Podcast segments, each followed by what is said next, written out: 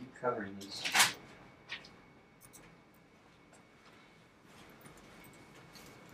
I actually have no idea about that partnership that I wanted to talk about. So what's today?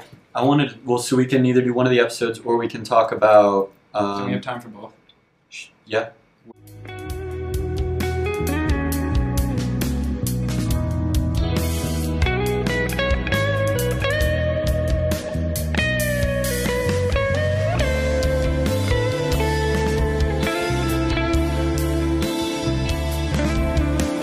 We have 100 publications, how do you think that'll come up in LinkedIn? Like, do you think it'll show all of them at one time? Because my I have 14 right now, and it still shows all the names of them.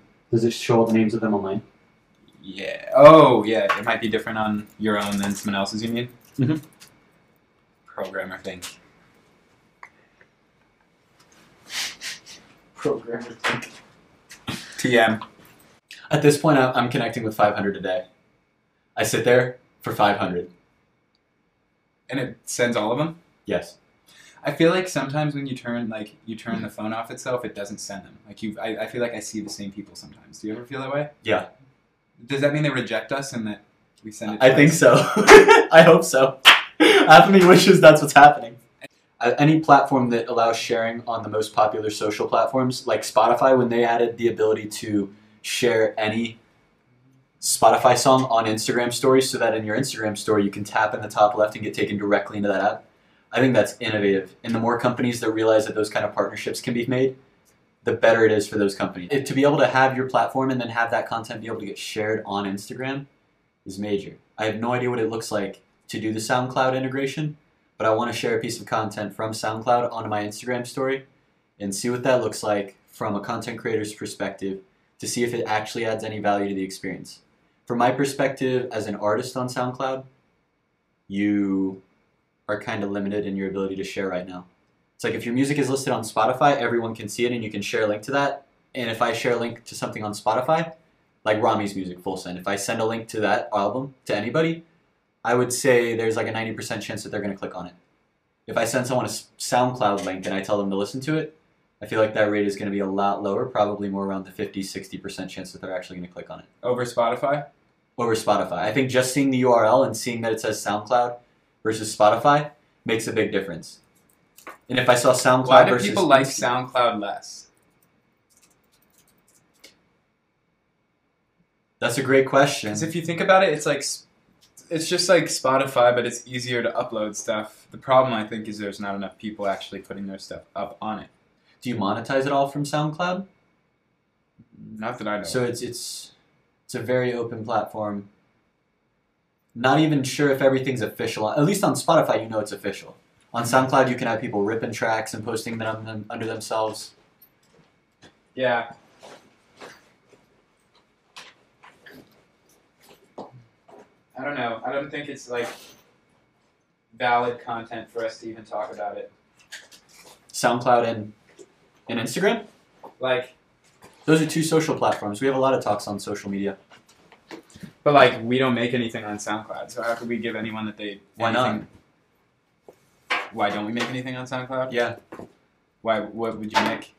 I am rapping with Ethan on a weekly basis on the roof, today. talking literally just about our week. I was talking about how I was really intoxicated at that Halloween party and how week's been going, and some of the stuff we've been doing with Voice First. Just using it as a creative outlet and as a way to make sure that I'm diversifying what I'm saying on a regular basis.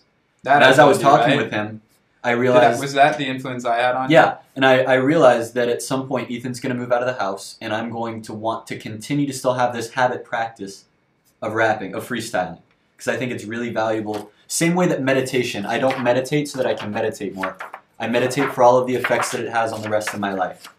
I think rapping has the same effect. You rap, I rap, not to be a better rapper or not to get myself noticed on a platform, but because I think that rapping and the practice of rapping helps in every other aspect of your life that taking a situation, taking a beat, and trying to flow through with it, to not let yourself get caught up on any single line, but to just keep going through, to try to stay on a beat, to try to accent with what the beat's doing. I think that gives a lot of social benefits that a lot of people don't take into account. People just hear the word rap and freestyle, and they associate that with a certain type of people. rather than thinking of it as a practice. The same way that people think meditation and they think that's a certain type of people sitting on a on a mountaintop with their fingers crossed all day sitting underneath a tree trying to be Buddha. People see people who do freestyle and rapping as people who are going out and they're trying to make big names for themselves and they're trying to hack social and they're trying to get up at the top of Spotify and they want to be on stage and they want to be Drake and they want to be Tory Lanez. But I just want to do it because I think that it's going to be big. I think that it's big on a communication level. Hmm. Rapping And you do it every day. once a week. Oh, even so, yeah. Well, It's once a week right now and none of it's documented. For me, I'm trying to document as much of my life as possible. For example, yesterday I read start to finish Crushing It.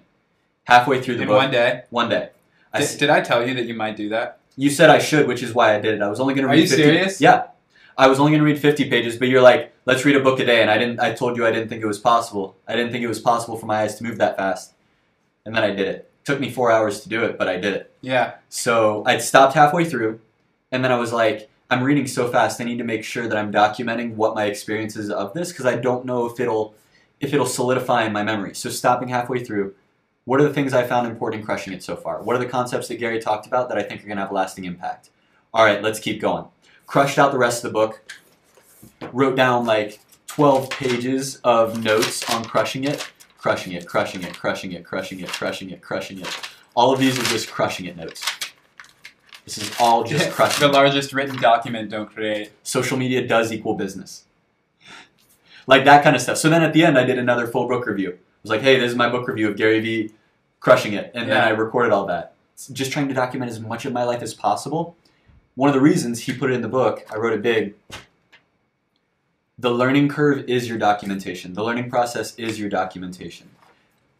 Yeah. Like pe- people are always thinking, how can I create content? How can I be this awesome dude where his life is like exciting enough to be documented?